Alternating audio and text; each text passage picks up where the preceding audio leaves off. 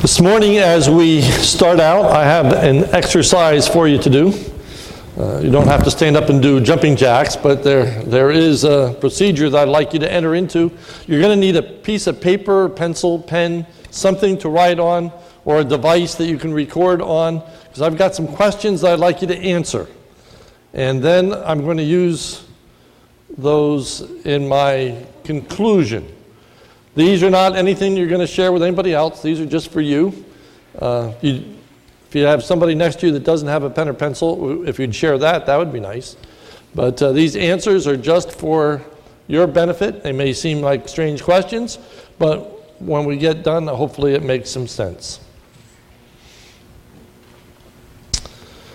Thank you. I hear rustling. I hear people. Okay. Everybody got pencils, pens? Okay.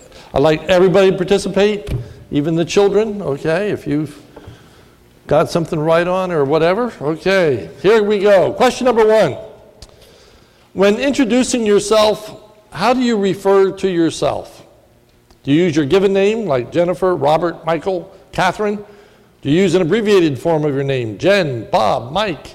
Or do you use a nickname, Shorty, Red, Stinky, whatever? Uh, Okay? How do you introduce yourself to someone? I know that's going to vary in circumstances and situations, etc., but in general, how do you introduce yourself? Number two, how do you usually think of yourself? What is your self identity? For example, some people think in terms of their political affiliation. I'm a Democrat. I'm a Republican. Others think about their work. I'm a plumber. I'm a teacher. Still others think about their role in life. I'm a mother. I'm a father. I'm a grandparent. I'm a child. How do you think of yourself primarily? Okay, what grid do you work through? Okay, if you had to identify one thing as a way in which you view yourself, what would be that one thing? That's going to take a little more thought, so I'll give you a whole 20 seconds more. How do you think of yourself? Write something down, please.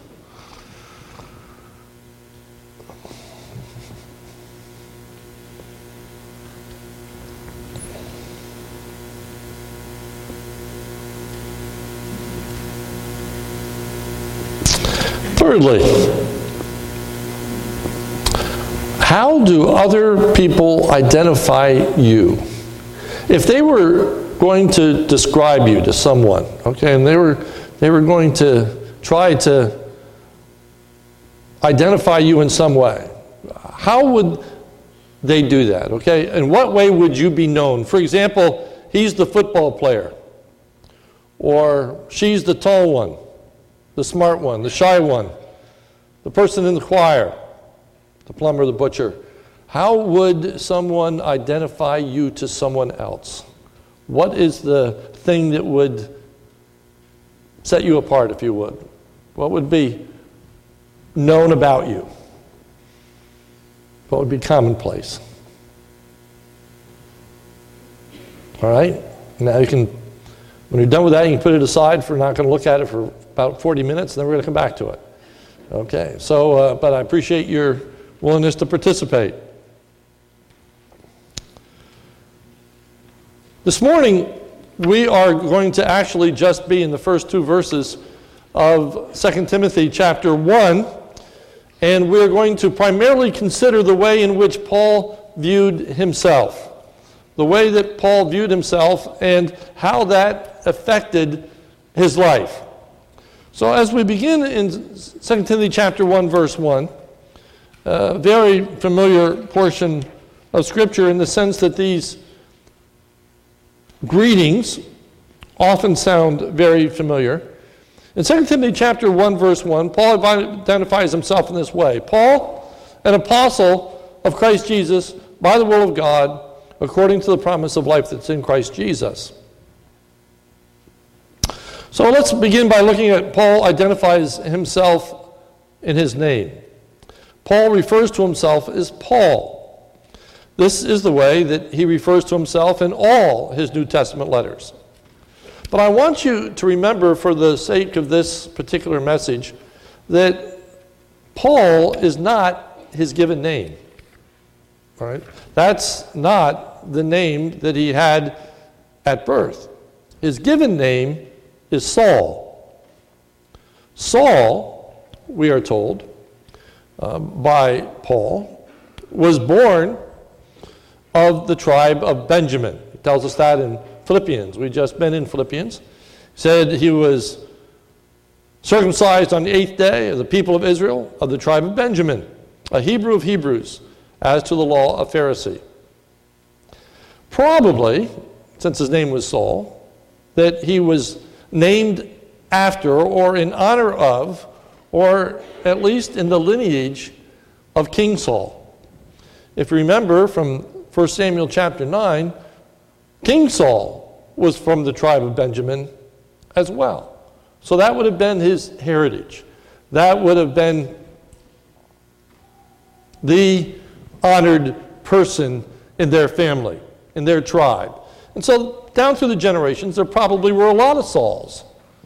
And he was one, following in this great Jewish tradition. How Saul came to be known as Paul, we really don't know. We know that Simon was given the name Peter by Jesus. In John 142, it says he brought him to Jesus. Jesus looked at him and said, "You are Simon, the son of John. You shall be called Cephas, which means Peter." So Jesus gave the name of Peter to Simon. But nowhere in the scripture does it tell us that Jesus gave Saul the name Paul. He was not even known as Paul immediately upon his conversion. Jesus still refers to him as Saul when Jesus sent Ananias to him in a vision. Remember, uh, Saul is out to persecute the people. He's on his way to Damascus. On the way to Damascus, he sees a bright light.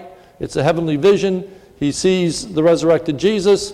He says, Saul, Saul, why are you persecuting me? Why are you kicking against the, the goads? And at that point, Saul comes to faith. Ananias is a, as a result of seeing that bright light, Paul, uh, Saul is blinded, and he's blind for three days, and Ananias is sent to him to cure him of his blindness. Jesus still refers to Saul as Saul when the vision speaks to Ananias. Rise and go to the street called Straight. In the house of Judas, look for a man of Tarsus named Saul, for behold, he is praying. Ananias did not give Saul the name Paul. Even after Ananias goes and sees him and heals him of his blindness, he still refers to him as Saul. Acts 9:17. So Ananias departed and entered the house, laying his hands on him, he said, "Brother Saul, the Lord Jesus who appeared to you." So now he's talking about the converted Saul. He refers to him as brother Saul. The Lord appeared unto you, but still Saul, and not Paul. Saul is not referred to as Paul, even as he is sent out on the first missionary journey. In Acts chapter 13, verse 1, it says this Now there were in the church at Antioch prophets and teachers Barnabas, Simeon, who was called Niger, Lucius of Cyrene, Manaen, a lifelong friend of Herod the Tetrarch, and Saul. So Saul is gathered with the church at Antioch and they are praying. And as they pray, the Holy Spirit tells them that they are to send out individuals on this first missionary journey. And so I read Acts chapter 13, starting at verse 2. While they were worshiping the Lord and fasting, the Holy Spirit said, Set apart for me Barnabas and Saul for the work to which I have called them. So now a period of time has passed. Quite a period of time has passed. He's already converted. He's already been worshiping the Lord. And now he's being commissioned and sent out on the first missionary journey, and he is still referred to as Saul. It is not until Saul, Saul is standing before a Roman proconsul that Saul is finally called Paul. It happens in Acts chapter 13, starting in verse 7. He was with the proconsul, Sergius Paulus, a man of intelligence, who summoned Barnabas and Saul and sought to hear the word of God. But Elymas, the magician, for that is the meaning of his name, opposed them, seeking to turn the proconsul away from the faith. But Saul, who was also called Paul, filled with the Holy Spirit, looked intently at him. That's when we're first introduced to Saul as Paul. From then on, without exception, he is referred to as Paul, not Saul. And I say without exception, the one exception is in Acts when, when uh, Paul is referring to his conversion, when he gives his testimony about the road to Damascus, he uses the word, he uses the name Saul, uh, quoting what took place Saul, Saul, why are you persecuting me? But other than the two times in which he's giving his testimony, from then on, Saul is Paul. Paul is a Roman name and means small. Some have suggested that Paul adopted this name for himself because he saw himself as little in the eyes of the Lord. Uh, it's kind of like John, who said, He must increase, but I must decrease. He, it may simply have been a descriptive name since he is described in church history as being very short in stature. And so small could really refer to his, his uh, physical stature and kind of been a nickname. Whatever the case, whatever the case, it should not be lost that Paul was a name that would identify him with the Gentiles as opposed to the Jews. Now, why is that? Why is that? Paul's ministry was to the Gentiles. 2 Timothy chapter 1 verse 11, for which I was appointed a preacher and an apostle and teacher. 1 Timothy 2:27. For this I was appointed a preacher, an apostle, I'm telling the truth, I'm not lying, a teacher of the Gentiles of faith and truth. 2 Timothy 4:17. For this I was appointed a preacher, an apostle, uh, uh, excuse me, but the Lord stood by me and strengthened me that, so that through the message might be fully proclaimed, all the Gentiles might hear. In the book of Galatians, Paul specifically says that he was an apostle to the Gentiles and that Peter was an apostle to the Jews. Galatians 2:8. For he who worked through Peter for his apostolic ministry to the circumcised worked also through me for mine to the Gentiles. Thus, Paul chose to identify with the Gentiles to whom he was willingly giving up his Jewish heritage. All right? This was a purposeful change that was taking place so that Paul would identify with the Gentiles. He is no longer going to use his Jewish name. We were in Philippians not just very long ago. And in Philippians chapter 3, Paul says this Though I myself have reason for confidence in the flesh also, if anyone else thinks he has reason for confidence in the flesh, I am more. Circumcised on the eighth day, the people of Israel, the tribe of Benjamin, a Hebrew of the Hebrews, as to the law, a Pharisee, as to zeal, a persecutor of the church, as to righteousness under the law, blameless. But whatever gain I had, I counted as loss for the sake of Christ. For the sake of Christ, he did not exalt his heritage. For the sake of Christ, he did not reflect on all the Jewish privileges that he enjoyed. For the sake of Christ, he in fact lived like a Gentile. In 1 Corinthians chapter 9, Paul says this For though I am free from all, I have made myself a servant to all, that I might win the more. To the Jews, I became as a Jew, in order to win the Jews. To those who are under the law, I became as one under the law, though not my, myself being under the law, that I might win those under the law. To those outside the law, I became as one outside the law, not being outside of the law, but under the law of Christ, that I may win those outside the law. To the weak I became weak, that I might win the weak. I have become all things to all people, that by all means I might save some. The Apostle Paul purposefully adopted a Gentile lifestyle in order to reach the Gentiles. Many people know of the story of Hudson Taylor. Uh, Hudson Taylor went to China. One of the things that really set Hudson Taylor apart and gave him a great success in China was that he adopted the lifestyle of the Chinese. He dressed like a Chinaman. He acted like a Chinaman. He fully identified with the people that he was sent to reach.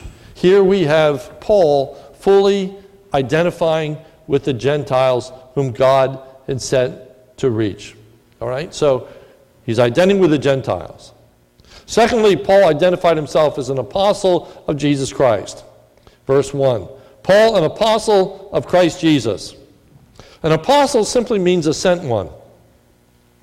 But apostle also had a technical term, which was that an apostle was one who had been sent by the Lord Jesus Christ himself, okay, that had been directly commissioned by Jesus Christ. Paul was uniquely commissioned, for he was not commissioned like all the other apostles were in the earthly ministry of our Lord Jesus Christ, but he was commissioned on the road to Damascus. And he saw the risen Jesus. And the risen Jesus sent the Apostle Paul. He says in 1 Corinthians 15 8, last, last of all, as to one untimely born, he appointed also to me. He appointed also to me. Paul identified himself as one who was sent by Jesus Christ in keeping with the will of God. Notice verse 1. Paul, an apostle of Christ Jesus, now by the will of God. This was his authority. He was sent by Jesus Christ, but it also speaks of his duty. That is, that he was sent by Jesus Christ. In verse 11, again he says, For which I was appointed a preacher, an apostle, and a teacher. That's how Paul thought of himself. He thought of himself as an apostle sent by Jesus Christ to accomplish the will of God. All of that in keeping with the life that Jesus gives. Notice verse 1 according to the promise of the life that is in Christ Jesus. This life came through the gospel. First, 2 Timothy chapter 1 verses 9 and 10. Who saved us and called us to a holy calling, not because of our works, but because of his own purpose and grace, which he gave us in Christ Jesus before the ages began which now has been manifested through the appearing of our Savior, Christ Jesus, who abolished death and brought life and immortality to light through the gospel. He talks about this new life that he received through the gospel, one that was based on the purpose and grace of God. Then, he says, verse 11, this life in the gospel has brought a dramatic change to Paul's life, for which I was appointed a preacher and an apostle and a teacher. So, on the road to Damascus, his life was dramatically altered and changed. From that moment on, he was an apostle, he was a teacher, he was a preacher. Why all of this? Well, some people think it's strange that in a personal letter, where Paul refers to Timothy as his beloved son, that in this personal letter, he begins with a very impersonal uh, introduction, if you will. You know, why does he say to this very close associate, this person that he knows extremely well, this individual that he is uh, longing to see, as we saw last week, who's the most precious person to him on the face of the earth, why does he start with this formal greeting, Paul, an apostle of Jesus Christ by the will of God? I submit to you that's not strange at all, for that's how he viewed himself. That's who he was. That's how he thought of himself. This is the regular way. This is the universal way in which Paul started his letters. Again, that's how he thought of himself. Paul, an apostle of Christ Jesus by the will of God. That defined who he was. That's how he viewed his person. That is how Paul understood all his circumstances. He understood that he was in prison for the gospel of the Lord Jesus Christ, of which he was appointed a preacher. He viewed life through those lenses. Everything in his life, including his relationships, were viewed through the lens of Paul, an apostle of Jesus Christ, so that in this unique relationship that he had to Timothy, where Timothy is his beloved son in the Lord, he still views this relationship that he has to Timothy primarily through the lens of Paul the Apostle of Jesus Christ by the will of God. It defined everything that he did, it defined everything that he thought. It was the one prism through which he viewed the entirety of life. He was an apostle sent by Christ to do the will of God. Now let's look at the recipient, Timothy. Paul's address to Timothy is given to us in verse 2. To Timothy, my beloved child, grace, mercy, and peace from God the Father and Christ Jesus our Lord. Timothy, that's how he's referred to everywhere in the scriptures. Nothing unusual about that. But it uh, tells us here that, that Paul referred to Timothy as a son. Uh, the ESV tri- uh, translates this, my beloved child. Uh, it's interchangeable, son, child. Uh, same, uh, well, I say interchangeable. son is literally euios, child here is, is teknos, but um, same idea, same idea. Um, Paul referred to Timothy as a son or as a child. Why? What does that mean? How are we to understand that?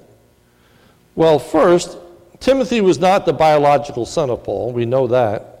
Acts 16:1 tells us Paul also came to Derbe and to Lystra. A disciple was there named Timothy, the son of Jewish women, who was a believer, but his father was a Greek. So we don't know his father by name. We do know that he was a Greek, he was not a Jew. So Paul is not his physical father. The father son relationship in Scripture is often used in the sense of the one who leads a person to the Lord is the father, and the one who comes to know the faith is the spiritual son. So, many, many times in Scripture, the father son relationship is speaking of the person who leads another person to the Lord. For example, Paul referred to Onesimus in the book of Philemon as his son. I appeal to you for my child Onesimus, whose father I became in my imprisonment. Again, depending on the translation, ESV makes all these child, the other translations make them my son. Paul referred to Titus as a son in the faith. To Titus, my true child, in a common faith, grace and peace from God the Father and Christ Jesus our Savior. Even the Corinthian believers as a whole Paul referred to as sons. 1 Corinthians 4:15 For though you have countless guides in Christ, you do not have many fathers. For, for I became your father in Christ Jesus through the gospel. So Paul says to the Corinthian believers, You have a unique relationship to me, you have a unique responsibility to me, for I am your father in the faith, and you are my sons in the faith. However, the Apostle Paul was not Timothy's spiritual father in the faith in the sense that Paul led Timothy to the Lord. He didn't. Timothy knew the Lord before he ever met the Apostle Paul. We're told that in Acts chapter 16. Paul came also to Derbe and to Lystra. A disciple was there named Timothy, the son of a Jewish woman who was a believer, but his father was a Greek. It tells us that he was a believer, tells us that he was a disciple. Verse 2 He was well spoken of by the brothers at Lystra and Iconium. Paul wanted Timothy to accompany him, and he took him and circumcised him because of the Jews who were in those places, for they all knew that his father was a Greek. So uh, Paul decides then to take this young man on the missionary journey with him. My point being that he didn't lead him to the Lord. We don't know for sure, but most likely uh, he was brought up as a child in the faith. 2 Timothy 1 5 says, I remind you of your sincere faith, a faith that dwelt first in your grandmother Lois your mother Eunice, and now I'm sure dwells in you as well. Uh, he might well have been led to the Lord by his grandmother or by his mother. It tells us later in 2 Timothy that he knew the scriptures from a child. Don't know exactly when he came to faith, but we know it wasn't by the Apostle Paul. So, he's not his physical son, and he's not his spiritual son in the sense that he led him to the Lord. So, in what sense is he his son? This actually is pretty important. It lays the foundation for the book of 2 Timothy. So, in what sense was Timothy Paul's son? Uh, turn with me in your Bibles, if you would. Back to Philippians. We were there just a little while ago. I didn't make much of this at that point, but this morning I am. Uh, Philippians chapter 2.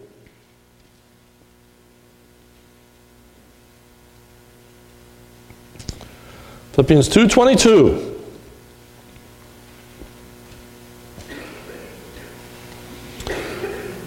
But you know Timothy's proven worth. How, as a son with a father, he has served with me in the gospel. So, the way in which Paul is using the relationship of son to Timothy is not a physical son, and not one who he had led to the Lord, but one who he had a relationship with that is like a father and a son who serve together in a family business. Uh, in the New Testament era, even more so than now, although it still happens today, uh, there were apprenticeships. There would be people that would go to work for other people to learn their job. It was on the job training. They would be apprentices, they would be employees, they would be hired. Uh, and they would be taught the skills of, say, a blacksmith or carpentry or whatever the case may be. And they would have a unique relationship and they would serve together and they would learn. But that was a different relationship of a father and a son. Oftentimes, a son would take over the family business, uh, would take over the family trade. If you were a carpenter, you would be the son of the carpenter and, and you would learn about carpentry. Okay? If you were a farmer, you'd be the son of the farmer, you'd learn about farming. And it was normative that you would have this individual that was your child, and you would rear that child to take over when you were gone. Second Timothy is about a book in which Timothy, excuse me, Paul is about ready to die. We saw that last week. His departure is at hand. He is going to be uh, martyred for his faith. He's writing a book to Timothy, who is his son. The person who's going to take over when he's dead and gone. The person who's going to carry on this weighty ministry. Paul, the apostle of Jesus Christ, by the will of God, is now passing on the duties and responsibilities to his beloved son, Timothy. He had already been training Timothy. Timothy is probably in Ephesus when this letter is written, already serving Paul, already was dispatched to Philippi where he was ministering in Paul's stead. Paul had poured his life into this young man already on the missionary journeys. Now Paul is about ready to die. And this is the formal handoff to Timothy, his son, the one who has been trained, the one who has been nurtured, the one who has been developed, the one who has this unique relationship to the Apostle Paul. And Paul is about to say to him, These reins are yours. Paul is writing to Timothy as one who is going to follow in his footsteps. 2 Timothy 1:11 for which I was appointed a preacher, apostle and a teacher. Timothy had been handpicked by Paul, 2 Timothy 1:6. For this reason I remind you to fan the flame, the gift of God which is in you through the laying on of my hands. Okay? So the apostle Paul had laid his hands on the person of Timothy. We have our elders, when we have a new elder, lay their hands on the other elders. It's, it's a symbolic way of passing on duties and responsibilities to others. Paul had already done that in the past. He reminds him that he had laid his hands upon Timothy, that Timothy had been designated for this responsibility for a long period of time. It would come as no shock to the church. It would come to no shock to the people of God that Timothy is going to be the next Paul. He's not going to be an apostle in the same sense, but he's going to be the preacher, teacher. He's going to be that individual that takes on the responsibilities. And so he says to him in verse 13 Follow the pattern of the sound words that you have heard from me and the faith and love that are in Christ Jesus. By the Holy Spirit who dwells within us, guard the good deposit entrusted to you. This good deposit that is trusted to him is the gospel. But it's more than just the gospel, it's the gospel in its fullest sense. He has responsibility for the churches, he has responsibility for its truth, he has responsibility for its defense. Paul says, This has been entrusted to you, it's yours. This is a, a weighty, weighty responsibility. And we're going to find out that, that Timothy's response to that is fear. It's fear. And rightly so. Rightly so. Who is going to be able to fill the footprints, the footsteps of the Apostle Paul? Timothy has to. And then he writes in 2 Timothy chapter 2, verses 1 and 2 You then, my child, okay, my apprentice, but more than that, you who have been developed, you who have been brought up for this very point in time, you who I have invested my life into you, you who are now taking over the, the family business, which happens to be the ministry, you, my child, be strengthened by the grace that is in Christ Jesus, and what you have heard from me in the presence of many witnesses, entrust to faithful men who'll be able to teach others also. So Timothy, you have to identify young men. And you need to entrust to them what I entrusted to you. The things which you have heard from me among many witnesses, now you pass that on to them. Find people that are reliable. Find people that are trustworthy. Find people that are dependable. Find people that are genuine in their faith. Find faithful men that you can pass on this gospel and this ministry when you are gone. That is the heart of the book of 2 Timothy. It is the passing on the faith from generation to generation to generation. The equipping, the enabling, the nurturing, the readying, so that the next generation is going to have the gospel in its clarity, in its fullness, and the church goes forward and it meets with great success. Timothy was to carry on the work that Paul had called him to do. Thus, even this very unique father and son relationship, Paul's view of himself as an apostle, still stood front and center. For as a son, he was writing him to be the preacher and the teacher to the Gentiles and carry on the ministry that Paul had. Okay. Application. Application. Pull out your paper. Pull out your paper.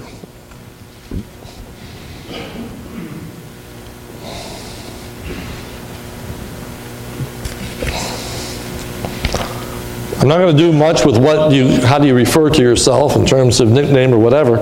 I threw that in there because of Paul and referring himself to Paul as opposed to Timothy, but maybe you have a purpose in the way in which you reveal yourself to others. Uh, I, per- I personally, when I uh, introduce myself to someone else, I don't refer to myself as a pastor uh, for reasons, okay? Uh, uh, it carries some weight that uh, I don't want it to carry. But it's interesting here. This is what I want you to think about. What did you write as your answer to the question? What, what did you, how do you primarily, how did I word that? When introducing yourself, what is your identity? How do you usually think of yourself? A political affiliation, Republican, others, their work, plumber, teacher, mom, dad, sister, brother. Uh, I wonder. I'm not going to ask for a show of hands. Did you say Christian? That the way I primarily think of myself, when I think of who I am and what I'm about and what, I, what I'm doing, does Christian come to mind? Does that define me? Is that my prism? Is that my lens by which I view all of life? I'm a Christian. And I view my relationships, I view my duties, my responsibilities, I view my church, I view my work, I view everything through this lens. I'm a Christian. First and foremost, that's who I am. I'm, I'm a Christian. And if you didn't write that, I'd like you to ponder on how life might be different if you had. If, if the way in which we really view ourselves is as, I'm a Christian, first and foremost, okay? Yeah, I'm a father, I'm a Christian father. Yeah, I'm, I'm a pastor, I'm a Christian pastor. Yeah, I'm, I'm you know, and, but, but I'm a Christian, okay? My political alliance, whatever. I am a Christian. The second question was how do other people view you? How would they describe you? If they were going to identify you, would they refer to you as the football player, the tall one, the smart one, the shy one, the person in the choir, the plumber, the butcher? What would it take for them to think of you primarily as a Christian?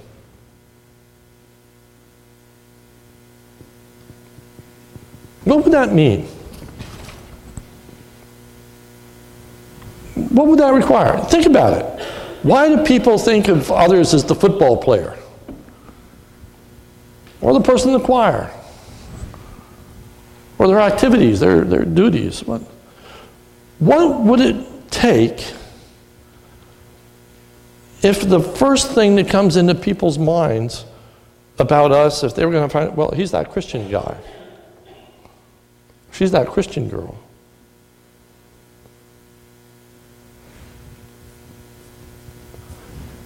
And would that have a positive or negative connotation in your mind?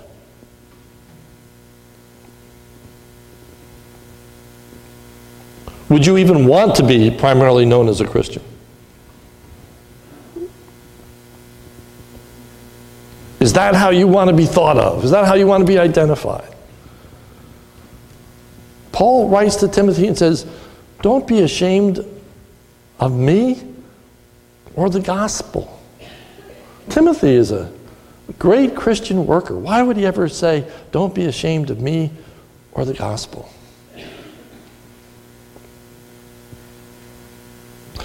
Paul thinks of himself as an apostle sent by Christ by the will of God. He's inviting Timothy to think of himself as a preacher, teacher, a person who is called of God to do just that. And then, thirdly, if you wanted people to think of you as a Christian, for, first and foremost, what would that require on your part? How would that look differently in the way that you relate to people, the things you talk about, the activities you engage in? Maybe even the way you sign letters even the way you self identify in introducing yourself to people. Okay? Uh, this reading says an awful lot, for it reveals to us the heart of Paul and his concern in passing on the faith to his beloved child. The one that he handpicked. The one that's been serving by his side faithfully for years. And now saying, Timothy, I'm about ready to die. I'm passing on to you, and you need to pass on to the next generation the things which I have spoken to you. This book is about generational faith. The faith that first dwelt in your grandmother Lois and your mother Eunice, and now in you. There's three generations of faith. Do you see your primary role as a parent as being a Christian parent? And of all the things that you want to ready your children for to enter the world, the workplace, the responsibilities, the duties, all the things you want to teach them. Maybe you want to teach them how to cook, how to sew. Maybe you want to teach them how to hunt. Maybe you want to teach them how to fish. Maybe you want to teach them how to work. Maybe you want to teach them a, a strong work ethic. Of all the things that you want to pass on to your children, where does faith rank? Where does faithfulness to God and His church rank? What do you want them to do with their lives? What do you want them to be? Your child. The one you are nurturing to grow up to be like you. And I wonder what our children think of us. If our children had to describe us, well, how would they think of us? Would they think of us in terms of our party affiliation? Would they think of us in terms of our jobs? Would they think of us in terms of our hobbies, our sports? Or would they think of mom and dad in their Christian faith? Would they think of them as their example, their teacher of God's Word? Paul, who formerly was Saul, only referred to himself as Paul, for he was sent by God to be a preacher and a teacher to Gentiles. That's who identified with. He left the Jewish heritage behind. In every circumstance now, he's looking through that lens. And as he's approaching death, his greatest concern is passing on that ministry to his son. Not a biological son, not a person that he led to the faith, but a person that he brought under his wing as an apprentice and more than an apprentice, a son to take over when his dad is no longer there. May we identify as a Christian and with the Lord Jesus Christ. Let us pray. Our Father, we thank you for your many blessings and goodnesses to us. Help us, our Father, certainly not to be ashamed of the gospel or of the Lord Jesus Christ. Uh, Lord, help us to think of ourselves more and more as a child of God, not just a Christian in the sense of a religion that's different from Judaism or Buddhism or the Islamic religion, but people that are truly born again people that are truly the children of God, people that have come to faith in the Lord Jesus Christ. And, oh Lord, may we view all of life through the duties and privileges and responsibilities of being that child. Lord, help us to see ourselves as Christians in the truest and fullest sense of that word. And then help us to want to make that known to others. For it's in Jesus' name we pray. Amen.